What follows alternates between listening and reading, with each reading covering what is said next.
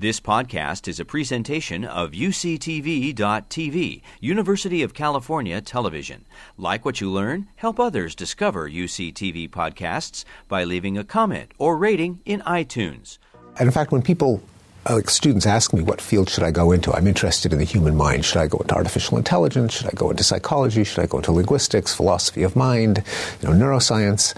Uh, I say that you. Uh, the choice of the actual field as opposed to the topic depends on how you like to spend your day. What do you concretely like to do? If you like to write code, go into artificial intelligence. If you uh, are uh, content to analyze sentences on a, on a page, uh, linguistics is how you should spend your time. If you like lab work and you don't mind wet stuff, go into neuroscience. But if you like the idea of experimenting with people, uh, if you like going through lots of numbers and seeing their patterns, then uh, then go into psychology. And they're often very surprised because they people think of their career in terms of uh, the content that interests them, uh, and obviously that's the starting point. But just as important is uh, what are the actual activities that occupy your your uh, waking hours.